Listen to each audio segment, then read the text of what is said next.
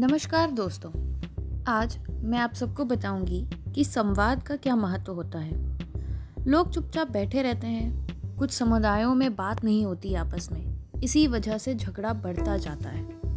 इसी वजह से संवाद का क्या महत्व होता है ये आज मैं आपको बताऊँगी। संपूर्ण सृष्टि में मनुष्य ही एक ऐसा प्राणी है, जो अपनी बौद्धिकता के आधार पर तर्कपूर्ण संवाद कर सकता है। संवाद किसी भी व्यक्ति तक अपनी बात पहुँचाने का सशक्त माध्यम है। संवाद के माध्यम से ही बड़े से बड़े संकट और युद्ध को टाला जा सकता है। किंतु वर्तमान में आधुनिकता की दौड़ में संवाद शून्य होता जा रहा है, जिससे हमारे जीवन में अत्यंत ही नकारात्मक परिणाम सामने आ रहे हैं। संवाद करने की भावना एक शक्तिशाली व्यक्तित्व का लक्षण है। हठधर्मिता स्पष्ट रूप से कमज़ोर पक्ष को प्रदर्शित करती है। कई बार यह हठधर्मिता नाहक अहंकार को भी प्रदर्शित करती है। जगत पिता परम प्रतापी भगवान श्री राम का जीवन दर्शन संवाद के महत्व को हमारे सामने रखता है। भगवान राम अपने समक्ष अगम अथाह सिंधु को पाकर राह देने के लिए विनय करते हैं। वे चाहते तो एक तीर में ही समुद्र को सुखा सकते थे।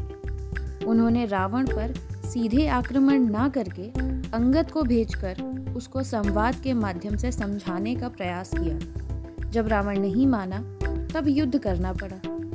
जब संवाद पूर्णतः शून्य हो जाता है, तब युद्ध ही सबसे अंतिम विकल्प होता है। इसी प्रकार भगवान श्री कृष्ण भी संवाद को युद्ध से कहीं ज़्यादा महत्व देते थे। उन्होंने भी सर्वप्रथम संवाद के द्वारा ही पांडवों तथा कौरवों का विवाद सुलझाने का प्रयास किया। किंतु कौरवों की हट हठधर्मिता के चलते संवाद असफल रहा। वर्तमान में परिवारों के विघटन का सबसे बड़ा कारण संवाद की शून्यता का होना है। संवाद और सुमति पारिवारिक उन्नति के साधन है। जिस परिवार में संवाद विहीनता होती है, वहाँ परस्पर असहयोग जन्म लेता है। जिसकी परिणति पारिवारिक विघटन के रूप में दिखाई देती है।